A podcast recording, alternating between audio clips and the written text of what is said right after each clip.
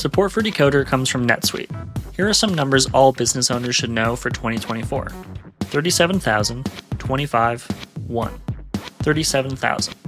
That's the number of businesses which have upgraded to NetSuite by Oracle. 25. NetSuite turns 25 this year. That's 25 years of helping businesses do more with less. And 1, because your business is one of a kind. So you get a customized solution for all of your KPIs. Right now, download NetSuite's popular KPI checklist designed to give you consistently excellent performance absolutely free at netsuite.com slash decoder. That's netsuite.com slash decoder to get your own KPI checklist. netsuite.com slash decoder. Support for this episode comes from the Current Report. From data privacy to the future of TV, retail media, and beyond, the world of digital marketing is constantly in flux, so how can you keep up? Well, the Current Report is there for you. Each week, marketing leaders on the cutting edge give you the latest insight. If it's creating a buzz, they'll be talking about it. Subscribe to the Current Report wherever you get your podcasts. Hello and welcome to Decoder. I'm Nilay Patel, and Decoder is my show about big ideas and other problems. This week, I sat down with Patrick Spence. He's the CEO of Sonos. He was joined by Eddie Lazarus, the Sonos chief legal officer. Now, I wanted both Patrick and Eddie on the show to talk about when a company like Sonos makes the decision to head to the courts and increasingly Congress to protect its business. Sonos has long accused other tech giants of stealing its tech, but in 2020, it actually sued Google for patent infringement. Sonos said that it had disclosed details about how its technology worked during negotiations to integrate Google's voice assistant, and that Google had copied the tech and then released cheaper products it subsidized with revenue from search advertising. Sonos recently won that patent lawsuit at the US International Trade Commission, which ruled that Google infringed all five patents Sonos brought to court. In response, Google had to change how some of its speakers worked, including reducing some functionality. Google is, of course, appealing all this, but you just don't see it very often. And software patents are pretty controversial to begin with. So I wanted to understand how Patrick and Eddie decided to take the risk of a lawsuit here. And more specifically, Sonos claims Google actually infringes over 150 patents. So how did they pick five to sue over? Patrick and Eddie have also both testified before Congress in the past few years, specifically about competition and antitrust issues. Sonos is a small public company compared to the tech giants, and they both say their tech gets ripped off all the time, and that companies like Amazon and Google intentionally sell their products at a loss and use their search tools to rank their products higher even when people are looking for Sonos products. It's a big claim, and I wanted to push on it a little. And push on when that kind of lobbying effort becomes important enough to spend time on.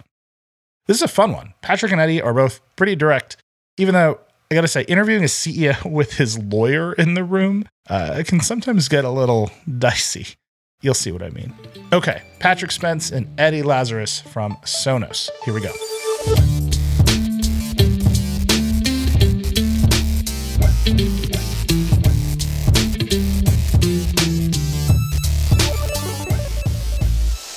Patrick Spence, you're the CEO of Sonos. Welcome to Decoder. Thanks, Nilay. Great to be back. Great to talk to you again. And we also have Eddie Lazarus, the Chief Legal Officer at Sonos. Welcome. Hey there. Good to be here. So I'm glad to have you both. Sonos is in the middle of a few kind of big policy issues in tech. There is the ever present patent litigation discussion that happens. There's antitrust law. You both have testified before Congress in the United States recently. You recently won part of a patent lawsuit against Google that resulted in actually Google speakers changing some functionality. I want to talk about all of that specifically. I want to talk about, as the CEO and chief legal officer, how you make decisions to engage that function as part of your company's operations. But we got to ask the decoder questions. We got to start at the start. Patrick, you took over in 2017 as That's CEO. correct. Yep. You and I have talked a, a bunch of times since then. One of the things you have mentioned to me over the years is your desire to change the culture of Sonos when you first started, to make it a more nimble organization. I think your phrase is bias to action, which I have ruthlessly stolen, I will tell you, and innovate faster, basically. How was Sonos structured when you took over? How have you changed that structure? We really set out an ambition to deliver two new products a year, going from at that point, uh, I think it was one product over the past couple of years, or you know, and, and kind of haphazardly. And so it was really you know this intentional bias to action to ship products. Um, that we felt could add to the system and be of high quality, but at the same time, you know, not get into the cycle that some companies are in of just, you know, shipping the same stuff every year and these kind of things. And so I felt that was a good balance for really what we try to do. And so we structured the entire organization around that. So now, you know, we have at my leadership level, we have three different product leaders, actually four in the conversation. We made it very product centric in terms of what we're doing, you know, and you can see um, it's working in our results and our model and our system is working, right? Like the biggest thing at the end of the day is how we're different than everybody else out there with our business model in the sense that Uh, we bring out products which our existing customers buy more of. They tell their friends and family to join Sonos, and then we keep introducing at least two new products a year that help bring more people in, increase the products per home, and we kind of have this uh, flywheel that goes and goes through it. But you know, it's been cultural change throughout the entire organization. So whether it's product or go to market, but we've really you know kind of ramped up our activity. We've just moved faster, you know, quite frankly, and obviously we started to get into new categories as well, and that's an important part of it because I think the other thing is we'll do you know roughly two billion dollars in sales this year. The global audio market is eighty nine billion dollars right a year in sales, and so there's a lot of room for us to you know seize more opportunity. And I think we do it in a unique way, right? Like I keep saying, we're the story of software eating audio. And that's a lot of room to run to take more and more of that $89 billion. So I feel like the team's done an incredible job you know, it was probably an advantage that we were distributed from the start, starting simultaneously in Santa Barbara, Boston, adding Seattle along the way, uh, obviously Amsterdam. We've had China um, in the mix, Malaysia now as well. And so when the pandemic struck as well, we were able to more easily shift because we are already using video, chat, all of the the things that so many companies picked up in the pandemic. That was already normal, you know, course of operating for us. And so you also saw during the pandemic, we didn't lose any steam in terms of our new product introductions. We've been doing two new products a year and the team's done an incredible job. So you know, I'm the kind of person where I think the actions speak louder than words. So um, just look at our track record and kind of the actions that we have taken over the last five years. And I'm super proud of the team. And I think we're just at the beginning of the opportunity ahead with, uh, you know, such a big market to go after and, and a lot of new categories we don't play in yet. You mentioned the pandemic and obviously remote work. Have you changed where you're hiring? Are you still hiring in Santa Barbara and Boston and right, or you you can hire anywhere now because it's they're software jobs? We shifted that. So I'll, I'll say a couple things on that. One is we started to hire from anywhere. And that's been tremendous in terms of tapping into new talent pools. And I think a lot of people have, you know, kind of gone through this period and reevaluated where they want to work. And when that's happened, I think we have an advantage in that. We have a really great culture. Um, we build a product that people love and that they love and are proud to share with their friends and family. Um, so we've been able to pick up some talent we never would have been able to before. And so it's been a real advantage for us. Our attrition has stayed steady through this period. So we're not seeing, you know, a great resignation. Uh, in fact, I think it's an advantage for us. And I think the other really important thing is prior to the pandemic, we had 15%, 15% you know, working from home. And what we did is, you know, we have these amazing people inside the organization. Our strategy was have a conversation with your manager about where, you know, you can be most effective going forward. And so our rough number from that is that we'll have about 60% um, working from home, you know, post pandemic. We obviously have, you know, we're building great hardware and some of these things. So some people need to be in the office. But again, I think in this day and age, you know, if you're hiring the kind of people that we do, they will know where they can be most effective. And we don't need to, you know, lay out some rule or one size fits all. Our team will figure out how to work best and most effective. But that is a pretty big, you know, kind of shift in terms of what we're doing uh, from work from home. And so we'll need to make sure that we're doing the kind of things that the office helped serve a purpose for, for connection in particular, right? And so that's one of those things that we're being very thoughtful about how we bring people together. I just had my team together in person last week, and there's still nothing like that for certain conversations, right? Discussions, debates, uh, and just you know, having dinner and lunch and breaking bread together. So it's going to look very different. I think anybody who says they know exactly what it's going to look like a year or two from now is just fooling themselves. I think we're going to learn, we're going to iterate as we go through this, but I am so excited about the fact that we're adding people and we're adding a lot of people, you know, throughout the country. And so we've kind of taken the shackles off of where we are located and our offices are located, and we're picking up great talent um, to add to our already amazing team. How big is uh, the Sonos team? How many people do you have? 1,719. Down down to the one. That's pretty impressive. Hey, I uh, try and I try to know, you know, all the names and the backgrounds as much as I can. I I do like to keep it, you know, I try to keep it as small as possible in terms of that feeling uh, culturally, but it's uh, it's hard certainly at this number. You mentioned hardware. What's the split between the people who work on hardware and the people who work on software? Yeah, it's about two thirds software and about a third hardware right now. So that's kind of the mix of our, you know, the, on the engineering side. And I think that's a surprise to most people, right? Uh, in terms of how many people are there, and uh, but but you know, it is the magic of Sonos. It's the way the system works together. Um, it really is the core uh, of the system, and and why we can introduce new products that make the system better over time. It seems like once you commit to the magic is the software, you're software costs and tends to just grow. Like we had the CTO of John Deere on the show, and he's like, we now employ more software engineers than tractor mechanical engineers, which is utterly surprising if you think about yeah. it. But it does seem like once you make that decision, it is inevitable that you will employ and spend more resources on software than hardware. I think that's right. From everything I've seen, I think that is right. And you want to keep, I think we've created a, a world in where customer expectations continue to increase as well. And so you want to be bringing out new features and functions and, you know, making sure you're making it better over time. Wi Fi networks are changing, all of these things. And so it is a, an evergreen investment. And then the other thing that most companies like ours are thinking is other areas you can go. And so you're always investing ahead of the curve as well. And so we're hiring people in software to go into new areas that uh, we're not in today. And so uh, that's the other thing that I think if you looked at it, it's easier in hindsight because then you understand, oh, they were working on all of these great things. Um, we just didn't see it at that moment in time. How many blockchain engineers do you have at Sonos?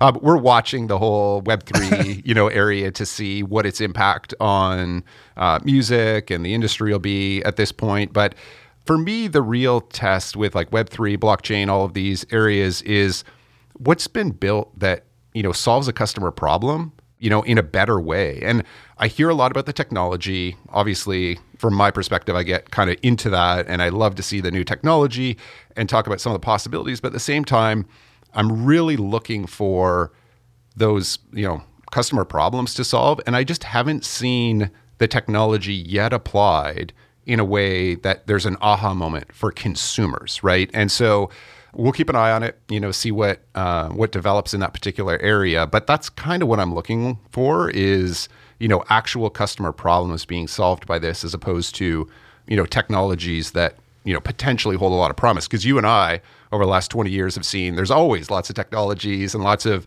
you know kind of philosophical discussions about what they might do but um, when it comes down to brass tacks like what problems are we actually solving is something i'm still trying to figure out with some of the web3 technologies I think that is true for many of us. Um, so investing in engineers and hardware tooling, right? Just kind of on the spreadsheet, you can see, okay, if we get this right, it'll pay off, right? This will generate revenue in the end. Poor Eddie's over there the lawyers just cost you money. they rarely make money for any company unless you run a law firm.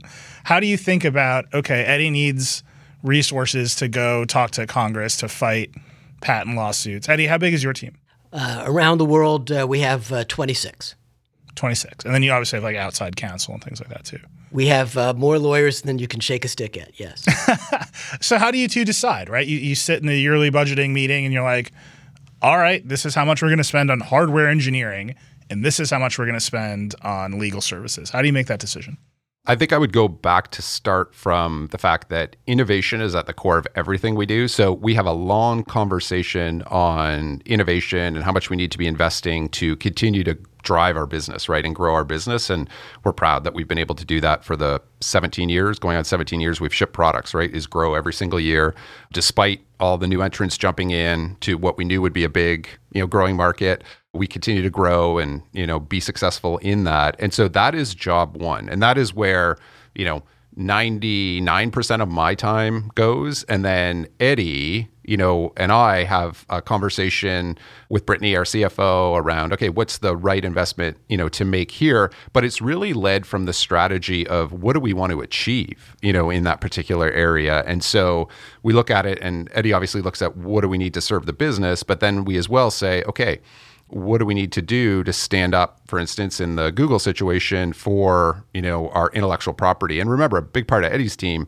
is on the intellectual property side. And so actually you know patenting the inventions that are there and collaborating with the engineering team right? And that is i would say that's why your intellectual property people are here because they love the products as much as all of us do. And they want to make sure that we are protecting those inventions because we know that this is a big, exciting space, and more and more people may want to uh, copy those. So, Eddie, I don't know if you want to add anything. Well, one thing I just mentioned is that we have an incredibly small team that works on this. We don't have a single lobbyist, not one Sonos employee on the ground in Washington, D.C. Uh, we don't have anybody, uh, regulatory people in Europe. It's really the Sonos story that does the work for us. I have one fellow on my team who works part time with me on the policy stuff. Uh, otherwise, it's just me. I guess I have the advantage of having been born and raised in Washington, D.C. Uh, but the Sonos story resonates. That's why we've been asked to testify on the Hill. That's why we've been asked to go in to see people in the White House. Uh, so that makes my job a lot easier and it, it lowers our investment costs because we, uh, yes, we have lots of lawyers that we hire uh, to litigate uh, around the world. But our, our costs in telling our story on the antitrust front, uh, or uh, to the extent we do media around the IP work and, and how uh, we defend our innovations, frankly, it's, uh, it's, it's a very small band. This is a totally random question, and I think this might be the only podcast, only business podcast where anyone ever asked this question. When you are picking law firms, how do you do it? What's your process? What do you what do you think? Are you like I just vibe with these guys? Or uh, do, do, they do decks? How does that work? So uh, I pick lawyers, not law firms. Okay. Uh, and I think it's a, a very important distinction because uh, there are lots of wonderful law firms, but it's really who is that thought partner going to be uh, at the firm? Someone who's really going to appreciate and understand the nature of our business and then apply all the appropriate uh, legal principles and someone who I have a lot of faith in or a team that I have a lot of faith in. On the, on the IP side, uh, we've been uh, joined at, at, the hip with a, a, small boutique in the Midwest that comes from uh, where Mark Triplett, our head of IP, uh, resides. They understand our patent portfolio at an incredibly deep level. Uh, and then we coupled them with a major firm, Orrick, uh, which uh, has a reputation as, if not the absolute best IP firm in the country, one of the very best. And I've known one of the senior partners there in this area for it's got to be 30 years now. And so it's, it's that combination of expertise and relationship because the relationship's crucial. Yeah.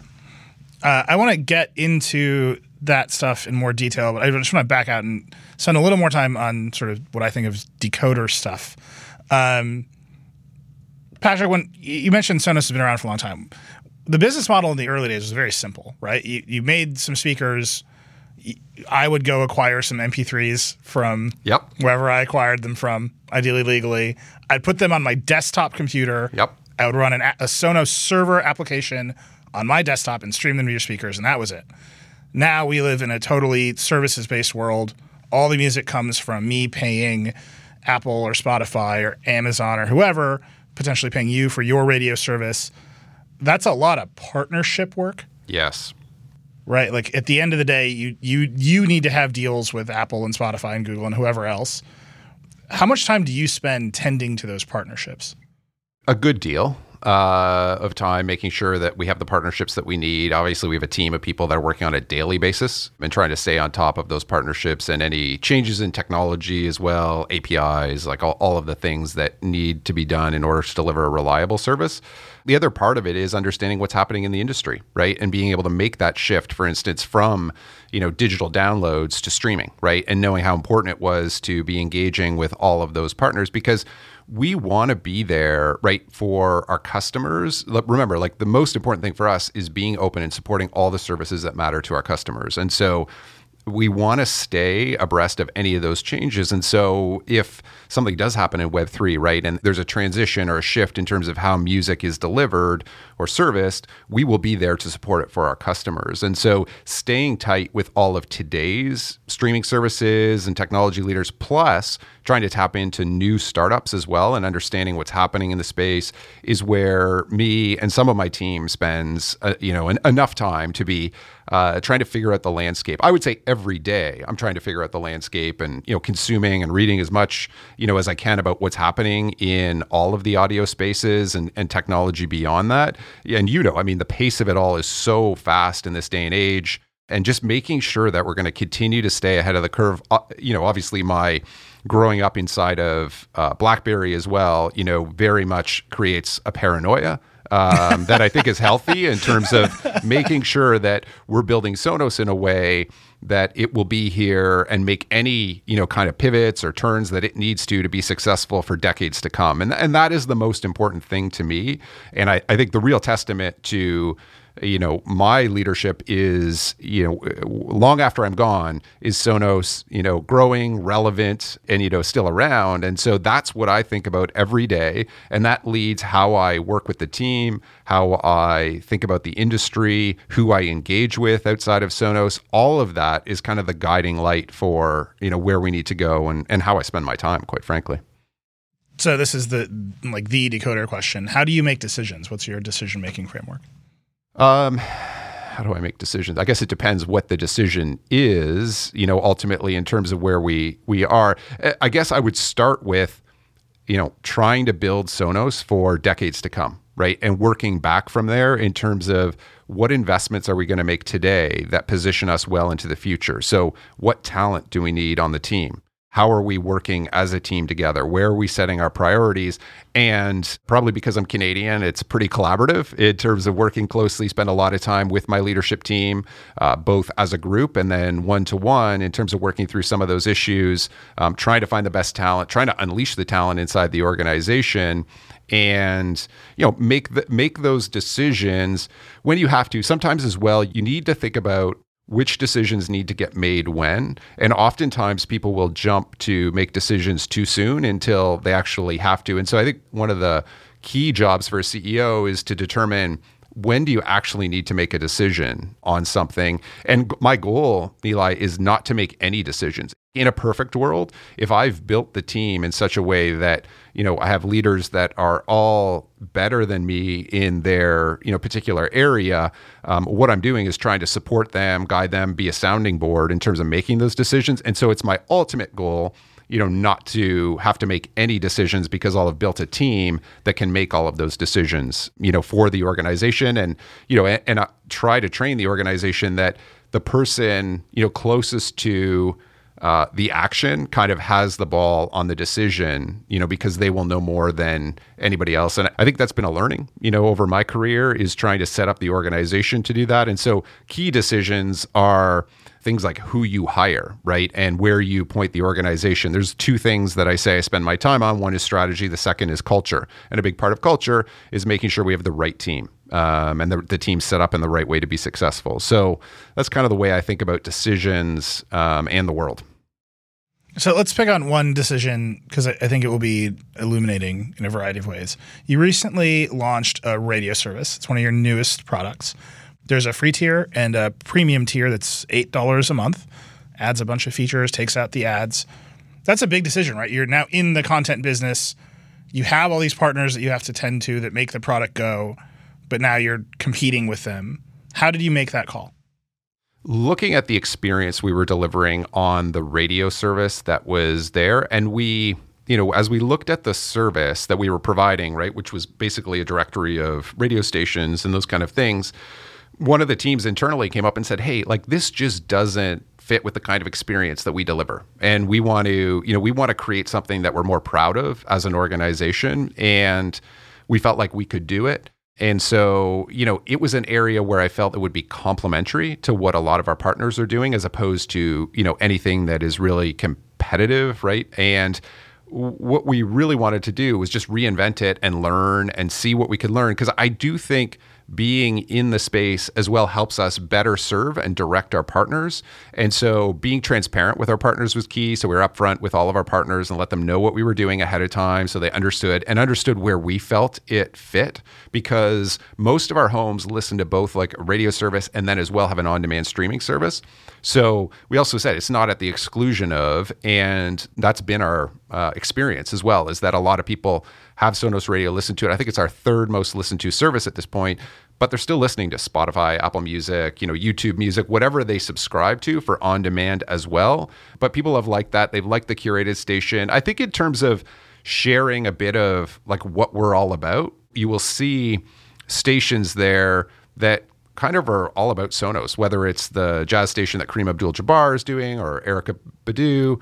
We put out a couple every quarter, and it's really us as well sharing with our customers, you know, our perspective on the world to some degree and the kind of artists that we think should be celebrated and those kind of things. And so we had some conversations internally of how does it fit with everybody else out there, but it's something I felt like we needed to do to keep growing as an organization, and that it would be complementary to um, the other services offered. And so far, that's been you know the the learning as well is like okay, people will listen to both. They want to lean back, and then at the same time, uh, they want an on demand service. So every tech company that veers into programming lands in this place where we, well, you got to pay Kareem right? You probably have to pay Erykah Badu. Like that's important. That's a big cost. But then you have to now you're responsible for what they say or do or program, which I think has been shocking to many tech companies. I'll just pick on Spotify. I think they've they've gone through a, a, a long road here, a, a, journey of discovery on what it means to be the programmer. Have you thought about that? Are you ahead of that curve? Do you have standards and practices for your radio station? it, it fits with the brand. We're, we're probably not ahead of the curve necessarily in terms of what's there, but we're, we're certainly thoughtful about what we're putting out there. You'll see we're not into podcasts um, in terms of what's on Sonos Radio today. Anything can happen on the show. Yeah, that's right. That's right. Look, and I, and I think people can choose whether to listen, you know, or not, or they can choose another. So this is why I think being open so that if somebody decides, hey, I don't want service A, you know, for whatever reason they choose, um, they can go to service B, right? And they can make that choice. And that's why being open about that's really important. And then we're just, you know, thoughtful about, you know, what does it say about Sonos based on the artists that we're bringing onto the platform? You know, and then, uh, I mean, I do feel a responsibility for that for sure. And so um, it reflects on us, of course, just like, you know the choice of any of the platforms out there and what they put on it does reflect on the company of course. When you go to start a service like that i think obviously you guys have done a lot of partnership deals with the platforms right? The yeah. spotify's and apples of the world. Going to the labels and saying we need access to music is kind of a different layer of the music rights stack. Eddie is that a preset package that the labels have? Like here are some bulk licenses for people who want to do a radio station or did you have to like hammer out custom licenses for your product? It's somewhere in the middle. Uh, it's largely a commoditized circumstance, but we have uh, some licensing folks who, you know, get into it with uh, with the major labels. But it's um, uh, it's not been a source of any contention or anything like that. It's it's pretty standard. It's pretty well defined at this point. Yeah. One of the things that I'm really curious about, and this is kind of the opening to how do you compete with the, the tech giants? I look at your pricing tiers. It's free, and then if you want lossless HD radio if you want higher quality music. And I, I mean, I mean like file quality, not actual quality. But if you want higher bitrate music, lossless music, you have to pay, right? And I'm, my assumption has always been that's because the labels charge higher rates for that higher quality. But then I look at Apple and they just like roll it out for free at the same price. And my assumption is that Apple's just taking the hit because they can afford it and Spotify maybe can't, or you guys maybe can't. Is do you see that as a competitive dynamic? You know, I think there's probably something to that, but I also think the labels are pretty smart, like Eddie said, about trying to, you know, keep it a pretty level playing field in terms of what's there and not not simply let it become a loss leader, you know, either. So I think there's, you know, there's it's probably somewhere in the middle in terms of where that is. Um, so, I mean, we feel like, you know, for our customers and what we're offering with Sonos Radio, that that is a good, you know, price point, and we're thinking about a consumer that's probably going to as well pay for an on-demand streaming service, right, and, and kind of go through that. But I think it's a pretty level playing field from the labels for the most part, from what we've seen. But the labels don't care if they just want to get paid, right? So they're just charging the same rates to everyone. Yep. It's the price to the consumer where it seems like in order to make this math out for you and not be a money losing proposition, you have to charge an appropriate rate with an appropriate margin. Absolutely. Whereas Apple can just be like, whatever, zero margin, we'll just keep it the same price.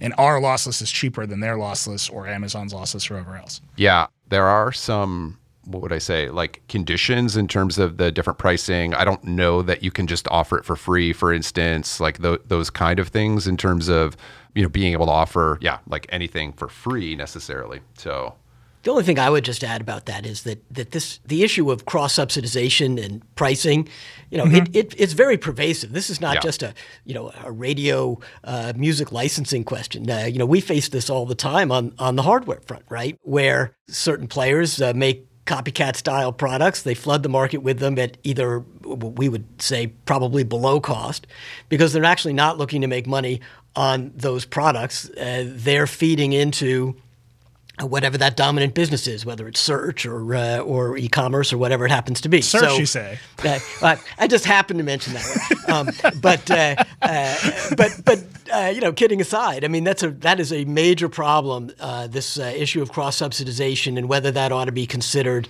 uh, anti-competitive. So let, us get into it. This I, uh, this was the opening, right? It it seems like the, I can just look at the pricing of music services and say, okay, there, it seems like there's cross subsidization here. It's way harder to look at the price of a Google Home and say, I know how much that should cost, and this is cheaper than it should be. How do you like when you're putting together your lawsuit against Google? How do you go about making a determination? It's like this seems really unfair and potentially illegal, and we're going to go make that case. Right. So we haven't uh, tried to make a case on cross subsidization, uh, frankly, because uh, the law on that topic on predatory pricing uh, over the years uh, has uh, the standards become pretty much impossible to meet. And so one of the things we're advocating for on Capitol Hill is that they actually make some adjustments to the standard to modernize the law. But uh, but just you know, in terms of how do you figure it out? Well, we don't have to figure it out because actually, some of the top executives, when they testified in Congress, admitted that they were selling below cost. Yep. Uh, so, uh, s- s- so, so it's uh, you know the proof uh, the proof's right there in the testimony. Yep. We need to take a quick break, but when we come back, we're going to talk a little more about the Sonos lawsuit against Google and how Patrick made the decision to sue one of the largest companies in the world. Support for Decoder comes from Squarespace. Squarespace is an all in one platform that you can use to build a website and help people find your ventures. Whether you're seeking a location for your podcast, teaching language courses, or selling handcrafted ceramics, Squarespace has all the tools you need to create a home on the web. You can create a polished, professional place that connects people with whatever it is you're excited about. Squarespace also supports all forms of connecting with those people, whether you're selling products online or in person, or offering memberships. You can make your website look exactly how you want it. They even have the tools to help you create a custom logo. And they make it easy to create a place for people to schedule an appointment with you, browse your services, or learn more about why you do what you do. Visit squarespace.com/decoder for a free trial. When you're ready to launch, use offer code DECODER to save 10% off your first purchase of a website or domain. Support for Decoder comes from Notion. Winter is beginning to wind down, and spring cleaning is just around the corner. In that spirit, it's time to declutter your digital workspace. For that, you might want to check out Notion. Notion combines your notes, docs, and projects into one space that's simple and beautifully designed. And the fully integrated Notion AI helps you work faster, write better, and think bigger, doing tasks that normally take you hours in just seconds. Personally, I use Notion to keep myself organized and to store all the information I need in one place. I've tried a lot of productivity apps over the years, and Notion is sleek, intuitive, and powerful. In particular, Notion has an AI feature called Q&A that allows you to search all of your notes by simply asking for what you're looking for. For me, that means old links to news stories, long lost notes to myself, and maybe even an old password to an account I might be trying to dig up. Seriously, give it a try. It's as easy as just asking a question. We all want to be sending less emails and tuning into less redundant meetings. And Notion could help you by automating tedious tasks, like managing and summarizing notes. It'll also help you save money on all those tools you won't need anymore with Notion's integration. Over half of Fortune 500 companies rely on Notion to simplify their workflow, and you can join them. Try Notion for free when you go to notion.com slash Nilay. That's all lowercase letters. Notion.com slash Nilay to try the powerful, easy to use Notion AI today. And when you use our link, you're supporting our show. Notion.com slash Nilay.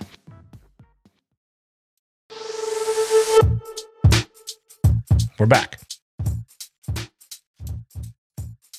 Let's talk about the the actual Google case, the patent case.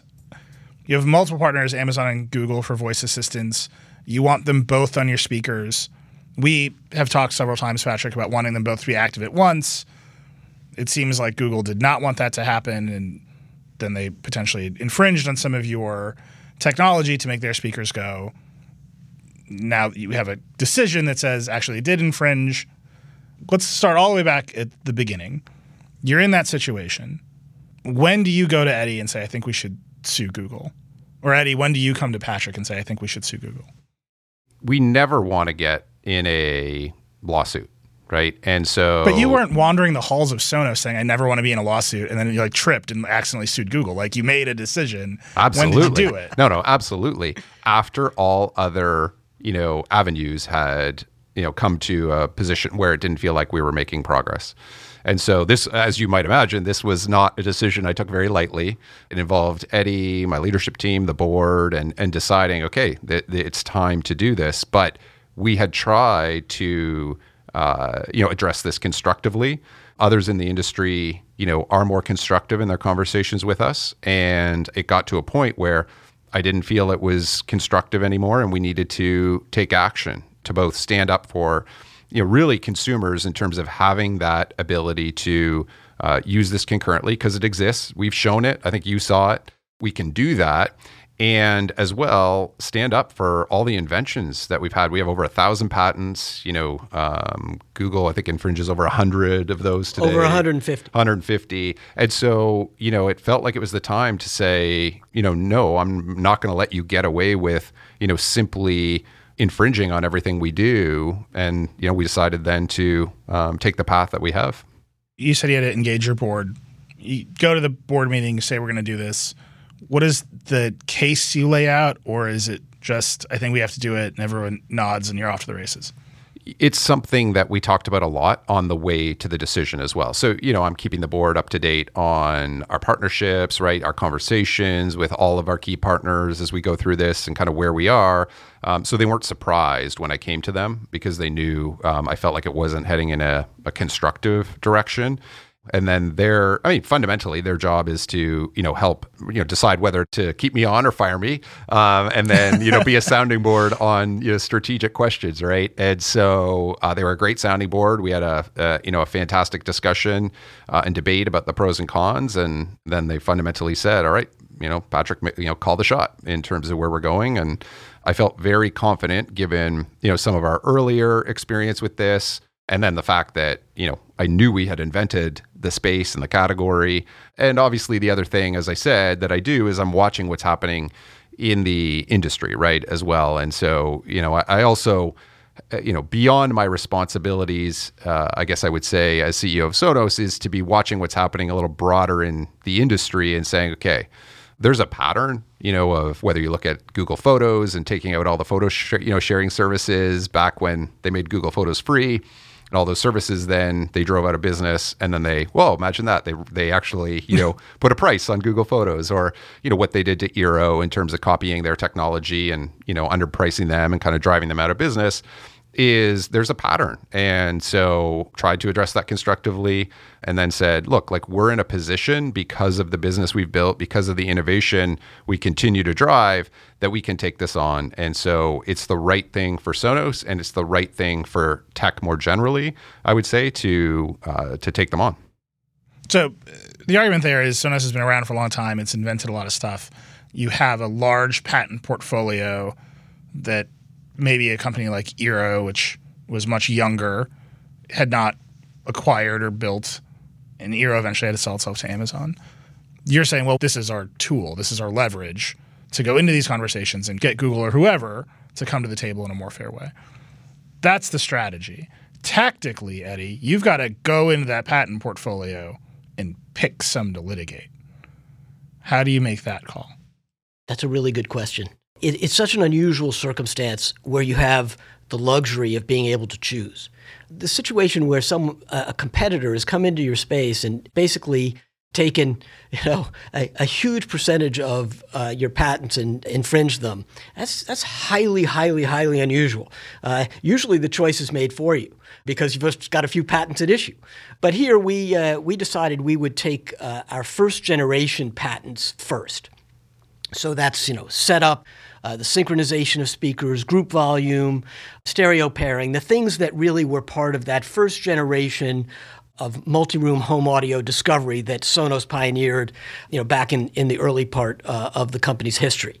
Later on, uh, we actually filed a second case uh, on a second generation of patents, which are our direct control and zone scenes patents, and that's that's pending in federal court now, because we wanted. It's it's not really just about that original conception. We've been solving problems and innovating generation after generation of this company. Every generation of that innovation is being uh, infringed by Google so it's it's it's not just been one set of choices. We've done it twice, and uh, from our perspective. Uh, my job was to assess the strength of the case uh, to make sure that if Patrick wanted to move forward in this way, that we were rock solid. And I know you mentioned that that legal departments uh, are a cost center as opposed to a value generator, but uh, you know, well, we wouldn't have done this if we didn't think that there was going to be a very substantial return on investment. Maybe not in the immediate future, but in the relatively near future, measured by litigation, which is uh, you know several years, of course. That's actually interesting, right? Because some of those patents you had litigated before, I think, with Denon. Correct. Had a, they had a system called HEOS, so you kind of knew those were good, right? You, you've taken the court, you've won with them, they're solid.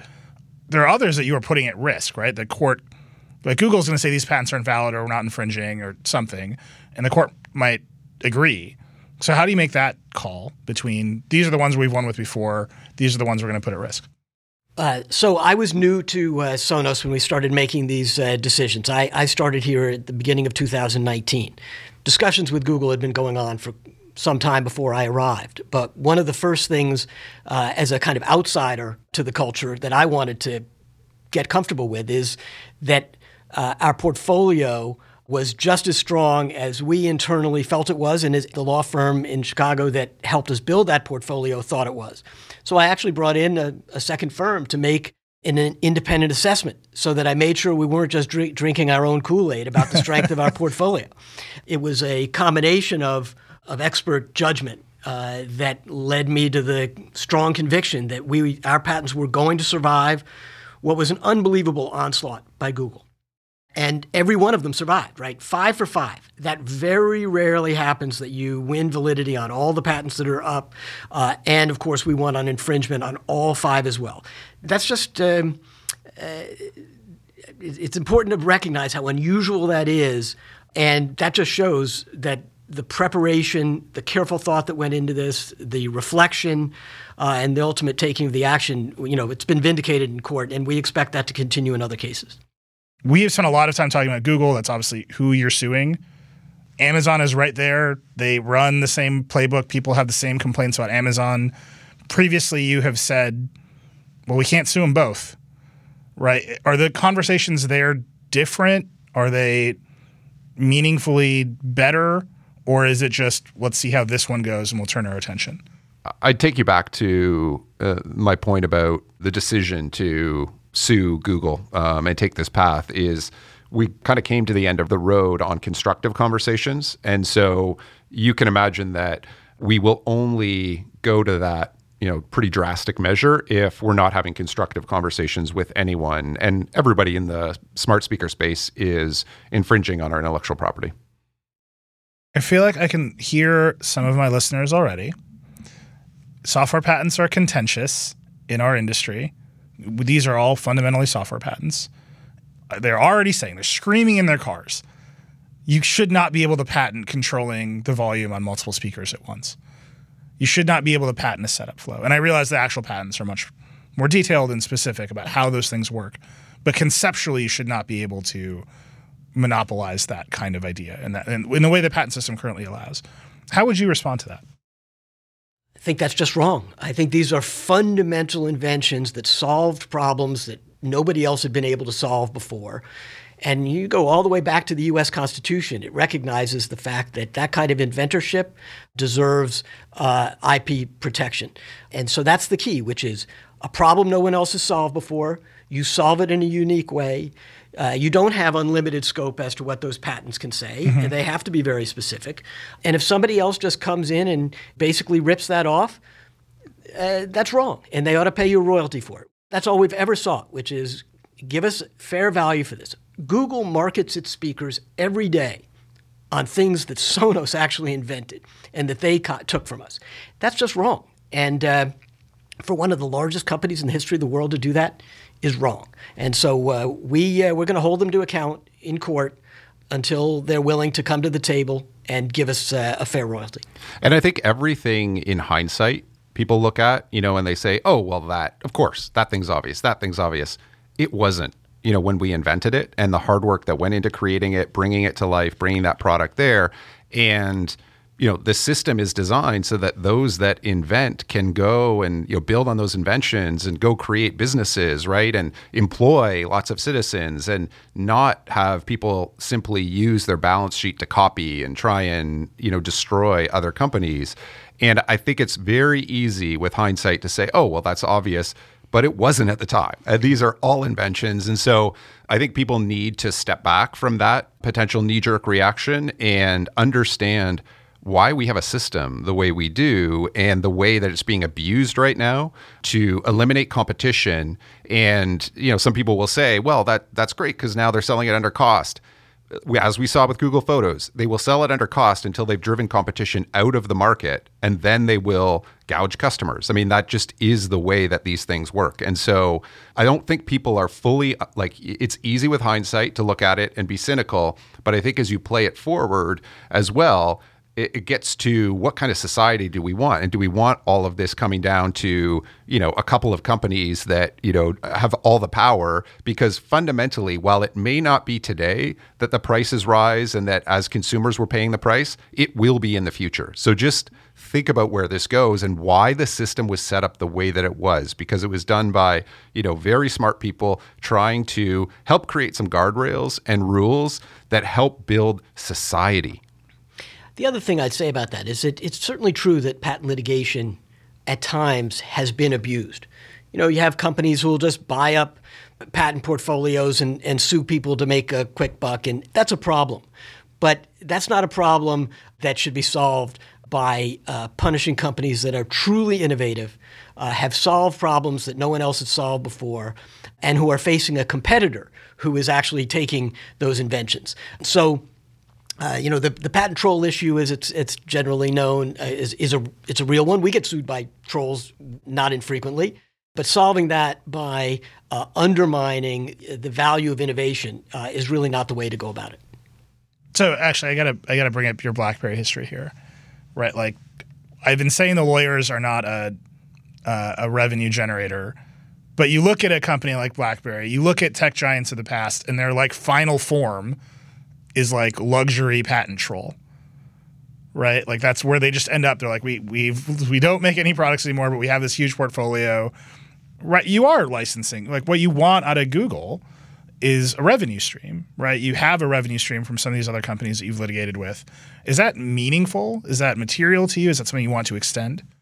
I guess I would step back from it and say we want to make sure that we're properly compensated for the inventions, but it is so that we can fuel more innovation, hire more people, you know, create more products. And so let's not forget like why we're doing this at the end of the day. And so a couple things. One is that through this entire period, again, we've been continuing to innovate, introduce new products. You know, we, that is where the bulk of our investment and our time and our energy goes. And I think the other side of that coin is that, hey, if we are inventing things, people shouldn't just be able to, you know, copy those things and put those out into the world and do that is just plain wrong. And so, yeah, we think that if people are going to do that, I mean, we even published our patents, right, publicly. So everybody knows what patents we have and you can go see those and you can work around them if you Well, right, want right, to invent. but I'm saying the patent is a deterrent for bad actors. Yep. And then leverage and negotiate. I get that part. The patent portfolio as a revenue stream is the other part. Yeah. And I'm curious if you're thinking about that part is important to your business. It will never be. In fact, we just talked about this at our offsite at Patrick's house uh, this week. This should never be thought of as the fundamental aspect of our business. This is something that can help, uh, as Patrick said, drive our investment in the business, increase our uh, R&D budgets, but the core of Sonos's business is never going to be, you know, go litigate and get a bunch of uh, patent royalties. Uh, this this is just trying to level the playing field with the big actors and not let them abuse the competitive situation by just taking what we invented uh, for free because it didn't. It wasn't free for us to invent it. I'll tell you that. yep. All right, one more patent question that I want to talk about uh, lobbying Congress. And then honestly, I'm just going to ask Patrick for new products for like five. Um, last thing, right? You've got a portfolio. You need to, right? Patents expire, so you need to keep refreshing the portfolio. Eddie, I don't think most people have any conception of how that works. So just give people a view into how a company like Sonos takes what engineers and designers make and turns them into patents. One of the most fun aspects of the business for, for my IP team uh, is meeting with the engineers regularly in these brainstorming sessions. And what they're always looking for is, uh, uh, you know, and, and by the way, they, they think of themselves as inventors in and of themselves. Some of uh, uh, my lawyers are actually inventors on patents. So it's it's a symbiotic relationship with the uh, with the engineering teams where they're in a room whiteboarding, and if there's something that really feels novel enough and interesting enough to go think about an actual patent, then they start they start working on it together. So that's the fun stuff that occurs, uh, you know, out of everybody's uh, line of sight, but is the generational process of capturing one wave of innovation after the other. And and we've had, you know, three or four waves of innovation here at, at Sonos, and we're tackling the next set of problems, you know, as we speak. Uh, you know, we even have an OKR, uh, objective and key result, is, is uh, to use the jargon, around how many of these inventive sessions we're going to have with the product team every year. And so uh, we actually measure that because it's a statistic by which we can uh, assess whether we're keeping that vitality in the company. Obviously, you're suing Google. We talked a little bit about partnerships and how you need them. How has this litigation affected your relationship with Google? Is it strained it? Is it made it better? Is that siloed? How does that work? Uh, it's pretty siloed from their side. So, I mean, you know, YouTube Music continues to go along. We continue to have Google Assistant. So, I mean, it's been, you know, I, I think they know, obviously, with us as well testifying in Congress and Congress being very supportive of making sure that there's no retaliation for doing that. Um, I think they've been on, you know, their best behavior as well. Have there been talks like we're just going to do both assistants at once and settle these cases?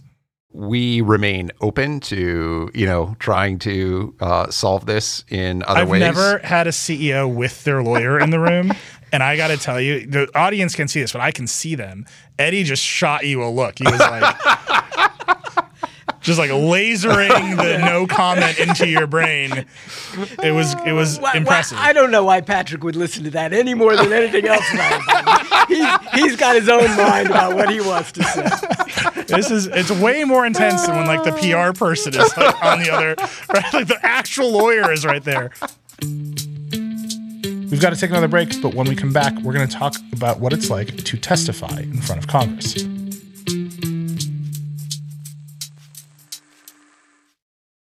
Right now, businesses are facing tough choices. Do you cut costs or drive growth? Solve for today or build for tomorrow? Do you satisfy your shareholders or satisfy your customers? The answer is yes. You don't have to choose. With the intelligent platform for digital business from ServiceNow, you can say yes to unifying your existing systems and yes to accelerating growth. Visit servicenow.com to see how we can help you put yes to work. The world works with ServiceNow. Wow, that guy means business. Just an amazing player. No, not him, the sports photographer behind him. Uh, what? He has a business bank account with QuickBooks Money where he earns 5% annual percentage yield, so he's scoring big on and off the field. You might even say he's the MVB. MVP? The most valuable business. Making your money work harder. That's how you business differently. Intuit QuickBooks. Banking services provided by Green Dot Bank. Member FDIC. Only funds and envelopes earn APY. APY can change at any time. We're back with Patrick Spence and Eddie Lazarus, the CEO and Chief Legal Officer of Sonos. Both of you have testified before Congress. This is, I, you know, it's a reasonably high stakes event. You've got to look good. You've got to prepare. How does that begin? How, do you call a congressperson and say, "Yo, I want to testify"? Is it a staffer? What, what is that process like?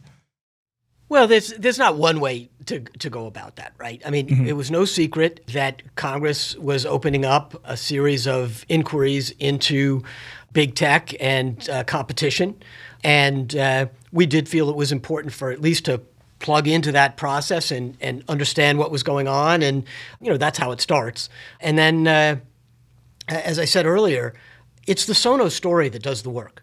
Once people hear the origins of Sonos, what it did, what it's experiencing in the business uh, uh, in the business environment, in its relationships with uh, with some of the larger platform players, then it shifts. It's uh, we're not going to them; they're they're coming to us because they understand that having examples, real world, detailed, and frankly, kind of uh, easily understood examples is very important. And the Sonos story with respect to competition is very straightforward, and so that's why we've been asked to tell it uh, several times.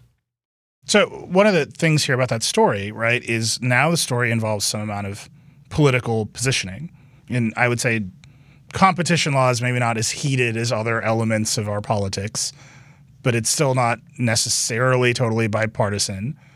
And you can see, you know, there's a range of companies now that have taken political positions against the tech giants. Epic comes to mind, Spotify comes to mind, Sonos comes to mind. How did you make the decision to have the political activism become part of that Sonos story? Well, I d- I don't know that that it really is political activism uh, on our part. First of all, I'd say it is totally bipartisan. You know, on the Senate side, uh, the two major antitrust bills uh, were voted out of committee overwhelmingly. I think 16 to 6 in one case, and I think it was an even bigger margin uh, in the second case. So it, it is bipartisan, and it's a real problem. We're not thinking about it in terms of Republican or Democrat we think that there is an overwhelming sense that the antitrust laws need to be refurbished for the digital age and indeed brought back to some of the, the theorizing that, that gave rise to those uh, laws in the first place, you know, 100 and something years ago. So for us, it's just a, a straight policy matter and one where we think our relationship with the big tech companies uh, is a good example of why there should be some modernization and exactly what that modernization should be. And so we focus on the, the anti self preferencing. It should just be a level playing field for everybody, kind of a golden rule of do unto others as you would do unto yourself. Uh, and second, interoperability because if you don't have greater interoperability, the smart home and other very important new markets uh, are going to devolve down to just a very few huge players. And we think that's horrible for the public, for the consuming public, bad for innovation. And Sonos is a very, uh, you know, it has a kind of a central role in, in all that uh, as, as one of the very few choice oriented uh, OSs. Uh, and so that's why we felt it was important to tell our story. So I'm, I'm looking at lobbying figures here. Google spent $9.6 million lobbying in 2021. Apple, Amazon, they all spend similar amounts. At the start of the show, you're like, well, it's just me and half of another guy. Do you feel outgunned? Right? It's. It. I think commonly people think that the money just wins. Well, I certainly hope not, uh, because yeah. uh, the smaller companies can never compete with the big players on money. Uh, I am enough of an optimist, uh, as cynical as I am by uh, dint of being a lawyer, that I really believe in this, this case narrative is going to win. That it's just self evident that the law needs to change in ways that won't compromise these large companies. They're still going to be trillion dollar market cap companies, whether these uh, laws pass or not. But it's going to allow the smaller players uh, more oxygen and a fairer environment. And everybody should be for that. And so we, we just think the self evident nature of this, once people understand what's really happening, is going to carry the day. Patrick, I'm curious for your perspective on this, right? There is the broader perception of the company that you have to tend to and then there's your time, your your personal time, which between partnerships and thinking about blockchain and looking at the products and dealing with me asking for Atmos support, like I take up a lot of your minutes. I right? How do you say I'm going to go spend my time on this, and we're going to devote some percentage of the company's mindset and perception out in the world to this? It is, again, keeping it in perspective of what we're trying to achieve overall. And so that's why you know 99% of my time goes into innovation you know what are we doing for customers all of those things. And this is something that we feel like we need to do for the greater society but as well for all of our people all of the companies trying to to compete right? All the new startups and then some of those that have been impacted right by the bad actions of some of the players that are here. And so I try to keep it you know pretty focused in terms of the amount of time that I will put into this. Um, it has been pretty minimal from my side because Eddie and the team do a great job um, on this front. So I stay really really focused on that you know strategy side, which is largely around the innovation and where we need to take the product roadmap, and then as well, like I said, culture and the culture internally. But if I'm you know doing both of those things, this is part of it, right? Is standing up for our people, standing up for the fact that we are inventing things here and that we're not just going to let somebody get away with copying uh, those things because again you know at the biggest level like that's just not the spirit of competition in america at the end of the day this is this is a place where you know we should stand up for what's right. And it is not right if somebody's just going to copy what you make and you know try and underprice you and try and drive you know companies out of the the space. I, I do feel a responsibility to stand up for that but my number one responsibility is to the you know the to sonos continuing to grow and innovate. Um, and that's why um, that's where i spend you know 99% of my time. Do you think this these issues are existential for Sonos or companies like Sonos? Like, if there is not change, if these lawsuits don't work and get Google to the table appropriately, are these existential issues for you? Um, I think we will continue to innovate, and we've kind of, you know, I would say hit an escape velocity that enables us to continue to build on where we are. And I feel very, you know, bullish about the future as I think about the whole size of the audio market and kind of where we are today. We have a ton of runway for growth, and we're in a good position you know, I think that we should be paid for our inventions, and that should help us hire more people, drive more innovation. You know, and um, that's the right thing from um, kind of overall spirit of what we're trying to do. And I do think it's probably even more existential for a lot of startups, quite frankly, that are trying to, you know, compete and go into new spaces because there's a very clear playbook now where you know in these new areas certain companies will jump in and you know they'll use their other kind of dominant monopoly area to cross subsidize and you know really suck the oxygen out of the room in other areas web3 you know might be an area or metaverse or vr ar whatever you want to talk about and so i do think it's existential as a society that we make sure that we have the right guardrails in place to spur uh, competition and make sure that we can foster innovation in the country. So I do think it's existential as a country that we do that. I guess it's a choice, Nilay, at the end of the day of you know, are we okay with the ultimate where it is going to be one or two, you know, companies and we all work for those companies and we all buy our stuff from those companies?